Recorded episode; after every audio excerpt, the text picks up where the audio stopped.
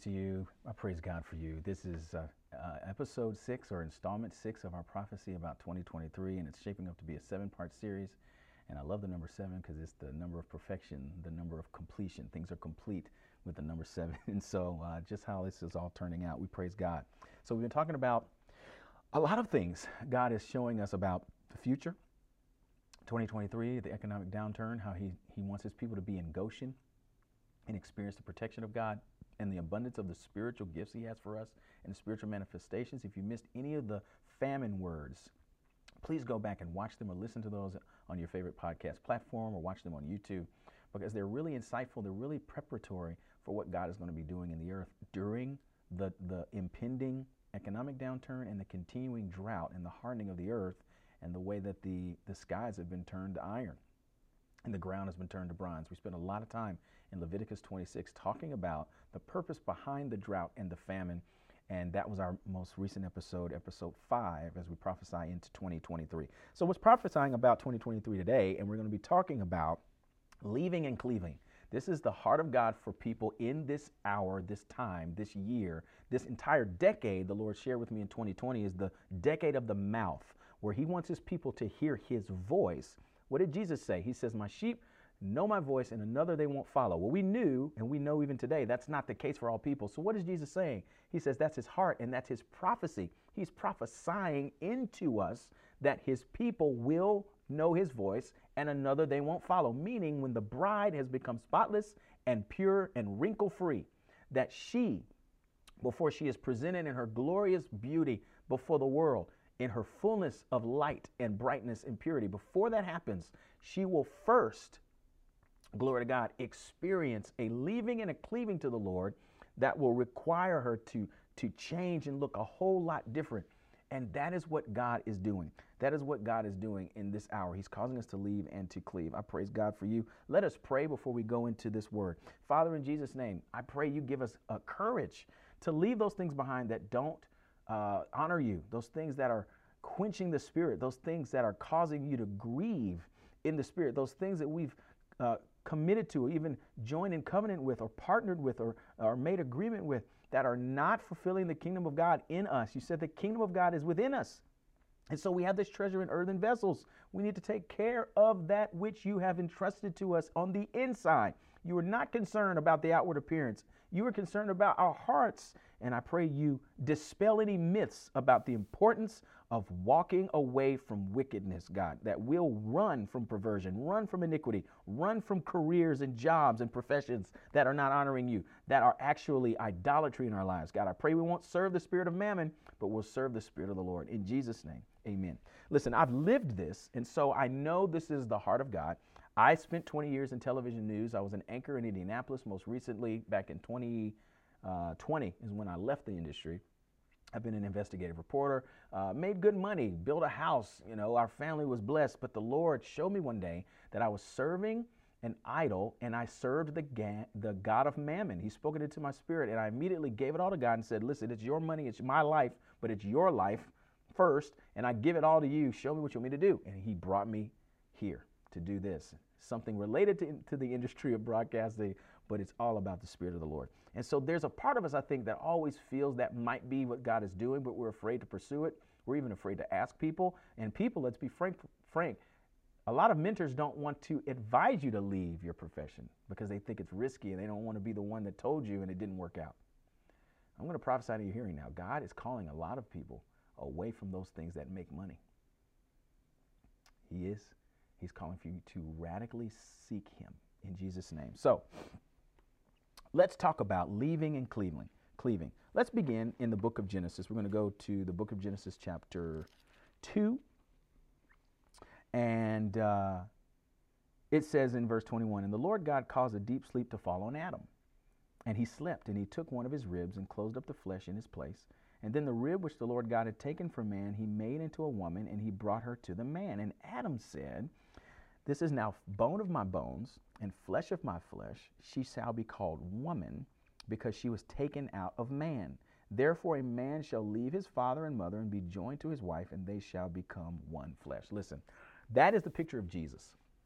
We were brought out of him, and so his desire is to be brought back to us. that you know, all things in him, all things consist, that nothing was made except it was made by Jesus. So we were all born, created, brought into the earth through Christ. And so God wants his bride to be presented back to Christ because we came out of him. We belong to him and he wants us back. But what gets in the way of that? The ways of this world, the material. What does the Bible say? It says that we should be more concerned with the things that are eternal. Let's go to the book of 2 Corinthians. I didn't plan to go here, but I'm being led to go here. 2 Corinthians chapter 4. And we're going to talk about this briefly through the Word of God. Where are we, Lord? 2 Corinthians chapter 4. It says, therefore, we do not lose heart, in verse 16, even though our outward man is perishing. Listen to this. Your outward man might be perishing, yet the inward man is being renewed day by day. For our light affliction, which is but for a moment, is working for us a far more exceeding and eternal weight of what? Glory. While we do not look at the things which are seen, but at the things which are not seen, for the things which are seen are temporary, but the things which are not seen are eternal. Jesus even said, lay up not for yourselves treasures on earth, but treasures in heaven, for where your treasure is, your heart will be also. He's looking at the immaterial. What is most important? The kingdom's more important than the kingdom of this world. One day, the kingdom of this world will become the kingdom of our Christ and the Father, but that has not manifested yet. Amen, somebody? He's laid claim to it, but he hasn't come to get it yet. Amen, somebody? In the meantime, he's trying to get us to divulge ourselves of loving this world. John even wrote, he says, if you love the world, you cannot say you love the Lord. There are areas of your life. I'm not saying you don't love the Lord, but there can be areas of your life where you don't love the Lord more than that. So my challenge can be food. Listen, there are times when the Lord's saying, don't eat that ice cream. And I'm like, man, that's not the Lord. And I'll eat it anyway. So I'm not loving the Lord in that moment. I love the Lord. There's no question. He doesn't question my love for him, but there are things at times that I will put as a higher priority because my flesh is crying out for that thing. Amen. And so we know the flesh profits nothing, says Jesus. Amen.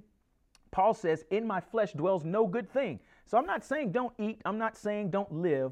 But there is a progressive dying of the Lord Jesus that the Lord has set for each of us according to each of our measure of faith. You might not have as much faith as another person, but where your measure is, the Lord is asking you to invest there. What did he say? In the parable of the talents, he gave some 5 talents, another 10 talents, another 1 talent. And depending on their level, he wanted a similar return. He didn't expect one that had 5 talents to bring a 10-talent return. He wanted something that was corresponding with what he started with. But there was a accountability and a responsibility that the person had possession of their level of talent, putting their effort into it so that they could bring a return to the Lord. The Lord wants you to use your free will to bless him with your free will. He doesn't want you to just sit around and do nothing. He wants you to take what you have from him and say, wow, Lord, I'm giving it back to you. And I'm going to give it back to you with greater measure because I'm going to take what you've given me and I'm going to work the word. I'm going to put my faith into it. I'm going to bring souls into the kingdom, or I'm going to build this ministry for your glory. I'm going to reach the poor for your glory. I'm going to do things. I'm going to put my works into action to show my faith. Amen. Thank you, Paul, for that scripture. And so if we have our treasures laid up on earth, we're like the parable of the talents where the guy had the fewest talents and he what? Hid his talent. He was more concerned about what was around him and what things looked like. He wasn't thinking about pleasing his father, pleasing the one who gave him the talent, pleasing the one who gave him the what? Resources. And sometimes God will call you to take the resources you have and use them in a place where you wouldn't ordinarily because people have been telling you to use it the way the world would expect you to use it. The world would expect you to be a professor, or the world might expect you to be a police officer. Listen, those things are great. Many people are called to those things, and I'm not saying you're not. What I'm saying is there might be a season where the Lord says it's time now to leave that thing and go somewhere else. What did he say to Abram? Genesis chapter 12. Abram had been living his life. But in Genesis chapter 12, it says, now the Lord said to Abram in verse 1, get out of your country, from your family, and from your father's house to a land I will show you. I will make you a great nation. I will bless you and make your name great, and you will be a blessing. I will bless those who curse you, bless you, and I will curse him who curses you. and in you all the families of the earth will be blessed. What did he have to do first? Leave. And then what? Cleave. He had to connect and agree and walk with the Lord. That's the calling on your life. That's what 2023 is going to be about for so many people. Not everyone, but so many people. I believe most of the people, if not everyone, who listens to this word, you are seeking him now. You are looking for what God is pulling you toward and unctioning in your spirit to begin to seek that is different than anything you've ever experienced. Now let's go to Matthew chapter 19. And then I'm going to share this dream with you that I believe illustrates exactly what I'm talking about. So Matthew chapter 19, I love this. So this is the rich young ruler, and it says beginning in verse 16, "Now behold, one came and said to him, 'Good teacher, what good thing shall I do that I may have eternal life?'" I believe when he asked this question, he kind of knew. He already checked all the boxes. He just wanted to hear Jesus say it so he can go about his business and not change anything. That might be you. You just want God to say, man, you're fine where you are. You don't have to change anything. But in verse 17, Jesus said to him, "Why do you call me good? No one is good but one, that is God. But if you want to enter into eternal life, keep the commandments." He said to him, "Which ones?" And Jesus said, "You shall not murder, you shall not commit adultery, you shall not steal, you shall not bear false witness, honor your father and your mother, and you shall love your neighbor as yourself." Well, the young man said to him in verse 20, "All these things I have kept from my youth." And then he had enough knowledge and wisdom to say, "What do I still lack?" This is the question you should be asking when you enter into 2023. As you enter into 2023, Lord, what do I still lack? I'm going to heaven. I've got a measure of joy. I've got a measure of assurance. I read the word. You might be a certain level of commitment to the Lord. The Lord might be now asking you to ask him, what do you still lack? That's an invitation to the Lord to bring you to another level. Watch this. Jesus talking about another level. In verse 21, Jesus said to him, "If you want to be perfect," come on, meaning if you want to be complete or if you want to fulfill that which you were born to do, "go sell what you have and give to the poor, and you will have treasure in heaven, and come follow me." We just talked about treasures being in heaven, not on earth. This young man's treasure was on earth. He wanted Jesus to say, hey, it's okay for you to be saved, go to eternal life, and still have everything on this earth, all the possessions you want. That is the prosperity gospel that has perverted the body of Christ in so many circles and so many corners of the body that we literally want storehouses full of things. The Lord ministered to me. I was in a warehouse one day, and I'm looking around at all this stuff that's being stored at this particular church. And the Lord said to me, Frank, this is the state of the body of Christ. And it broke my heart. Stuff they can't even use, full of stuff that will never be used, stuff that's been damaged, stuff that they bought for a particular event and they could have donated but kept. But that's the body of Christ in the Western church. We love to have. We like to build. We like to heap possessions, and we think that's literally the blessing of God. But the Lord said, if you freely receive, you should be freely giving. You should be a conduit of the Lord.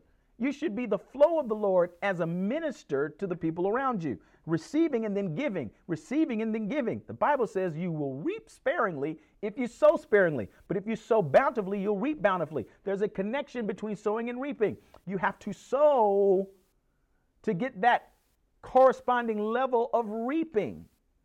And so we get stuck at certain levels of reaping because we have a certain level of sowing we're comfortable with and we're not willing to go farther.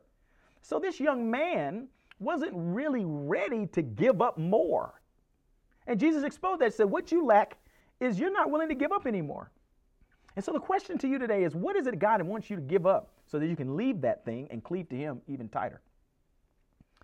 Jesus said in verse 21, if you want to be perfect, do you want to be perfect? Do you want to be complete? Do you want to be whole? Do you want to fulfill the highest levels of what God has for you? Listen, there are levels. It's all about your measure of faith. Faith is something you walk out. Faith is something that you do. It's the substance of what you can't see. It becomes all that you need. Faith becomes all that you need. You don't need to see it. You just need faith. It is the evidence of all things that are not seen. So you don't need to see it in the natural. All you need is faith as evidence. If I can believe it, then I know I can receive it. If I can believe it, I know I can receive it. Mary said, be it unto me as you have said, when Gabriel came and announced that she'd be impregnated by the Holy Spirit. If she had not received that word, Jesus could not have been born.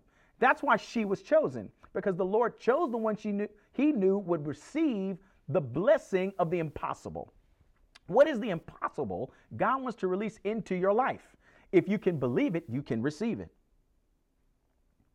But the young man, when he heard that, he went away sorrowful, for he had great, what? Possessions.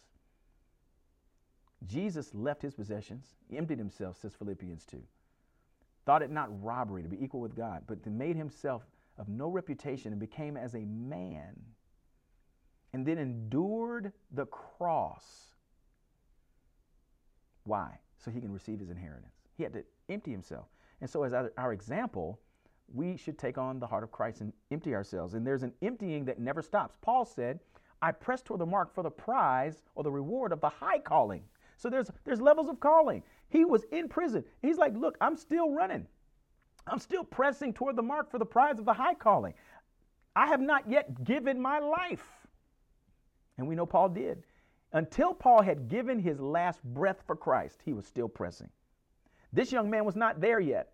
And there's a brokenheartedness over the loss of something in lieu of receiving Christ that all of us have to experience, so that we, when we receive Christ and receive the joy that's greater than the joy that we had when we had that thing, we begin to see Christ for who he really is, and that is everything. He wants to be your everything. He wants to be your treasure in heaven. That's the secret to that scripture. Lay up for yourselves treasures in heaven, meaning lay up for yourselves Christ. Because if you have your heart on Christ, he's your treasure. And if he's your treasure, then your heart is with him. He has your heart. He wants your heart. Amen, somebody. Then Jesus said in verse 23, assuredly I say to you that it is hard for a rich man to enter into the kingdom of heaven. What does it say in Matthew 5? It says, blessed are the poor in spirit. Come on. What does that mean? Those who are empty, meaning those who, they don't heap to themselves a whole lot of stuff. They just keep seeking God because they haven't had enough yet. They want more of him. And again, I say to you, it is easier for a camel to go through the eye of a needle than for a rich man to enter the kingdom of God. When his disciples heard this, they were greatly astonished, saying, who can then be saved? Even back then, there was an assumption that being blessed in the natural corresponded with being blessed in the spirit. They were like, well, dude, if the people that have all the stuff that must come from obedience, if they can't be saved, if this rich young guy who says he's done everything right, if he's not in the right standing with God, then who can? There was a misappropriation of the truth of God that the blessing has to always be manifest in the natural. When Jesus looked at them, he said to them, with men this is impossible, with God all things are possible. And then Peter said this, see, we have left all and followed you. Therefore, what shall we have? And Jesus said, assuredly I say to you, that in the regeneration, when the Son of Man sits on the throne of his glory, you who have followed me will also sit on 12 thrones, judging the 12 tribes of Israel. And then it says in verse 29, and everyone who has left houses or brothers or sisters or father or mother or wife or children or lands for my name's sake shall receive 100-fold and inherit eternal life. But many who are first will be last, and the last first. Put yourself last. Surrender it all. So this is the dream I had. In this dream, I was Spider-Man, and this represents kind of like the supernatural ability the Lord had given me. And I'm inside of this building, and it was an office building, and I saw this man sitting at his desk. He was, doing the same old boring stuff, sitting at a computer, working in his cubicle. And I remember seeing him and wishing that he would recognize what was inside of him. What was inside of him? Listen to what I wrote down. I looked down and saw someone in their cubicle. He was sitting at a computer at work, wearing a shirt and tie. He reminded me of a former coworker of mine. And I made a sound to get their attention. And I shot a web. I was Spider-Man in this dream, and I disappeared high into the rafters, which was my determination to go higher in Christ by the power of faith in the Spirit and walking in the Spirit. This office building was a skyscraper. And I wished the man I had made the sign to, or tried to get his attention, I wished he would also be with me. I wanted him to know he wasn't alone. I also wanted a partner. I wanted us to be superheroes together. I wanted us to walk in the Spirit together, is basically this. But he didn't know me, and he didn't know we could work together. I knew he had powers. I knew his secret, but he didn't know mine. We only knew each other by the flesh, but not by the Spirit. So what is this about? He's wearing a suit for a certain work. I was wearing a suit for a different work. His suit had to do with work on the earth, serving a certain master, which would be Mammon. His master is his paycheck. My master was someone who was providing me with something that was supernatural, something that was beyond description, something that happened because I so happened to be in a certain place at a certain time with a certain heart condition. And I was operating at a certain level of ministry, a certain level of spiritual acumen. But this young guy, I wished, would have gotten the prophetic alert that he had power inside of him that he wasn't using. And I needed him. The body of Christ needs you. If you're not walking the fullness of your anointing, anointing has a cost. You leave and cleave. You leave and cleave. What does the Lord ask you to leave behind? 2023 is a season for a lot of people to walk away from a career, walk away from a job, and do what the Lord is putting your spirit to do. And I pray you get the clarity of God about it, that you don't step out and do something crazy, but that you have the wisdom of the Lord, that you repent and then receive the pure, unadulterated word, that you take your time and you're patient and you seek him. Why am I so dissatisfied? Why am I not satisfied doing this work? Well, it's probably because you're not in the right place. You got to trust God to begin to speak to you. And I began to ask in my own story, ask for confirmations about it. And the confirmations were coming everywhere. My wife was having dreams. We were having people come up to us and seeing stuff on TV, hearing radio ads, and all kinds of stuff began to just comprehensively speak that we were being called to take a leap. And you're being called to take a leap. Maybe not at the level that I did or someone else, but there's a leap away from something that is standing in the way of you being made perfect, complete, whole, and fulfilling God's call in your life, to reach a level of anointing and operation in the function of God's gifts and spiritual gifts he's given you, so that his body will be edified. Every joint supplies. Everyone has a role. And I'm sitting in this dream wishing this person would get the idea and the alert that there's something inside of them that we need. We need his partnership. But he was more concerned serving that God of mammon, serving that paycheck. And it was sucking the spiritual life out of him. Is that you? I want to prophesy to you.